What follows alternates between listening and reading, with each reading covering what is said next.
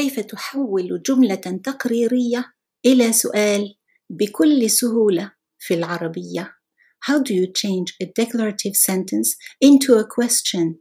Very easy in Arabic.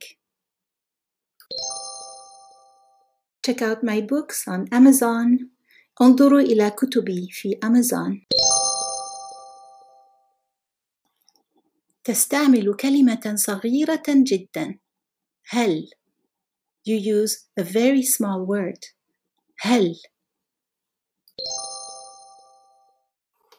مثلا يدرس الطالب في الجامعة The student studies at the university السؤال هو هل يدرس الطالب في الجامعة؟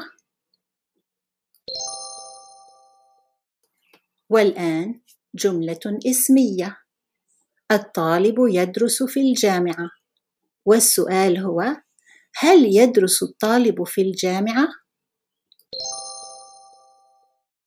When we communicate in everyday life, we do not use هل. We just rely on intonation. الطالب يدرس في الجامعة.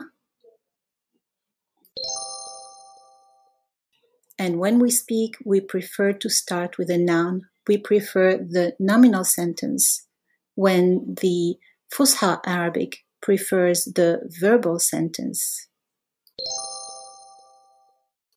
And by the way, a nominal sentence in Arabic is a sentence that starts with a noun, even if there is a verb in the predicate part of the sentence. Check out my books on Amazon. انظروا إلى كتبي في Amazon.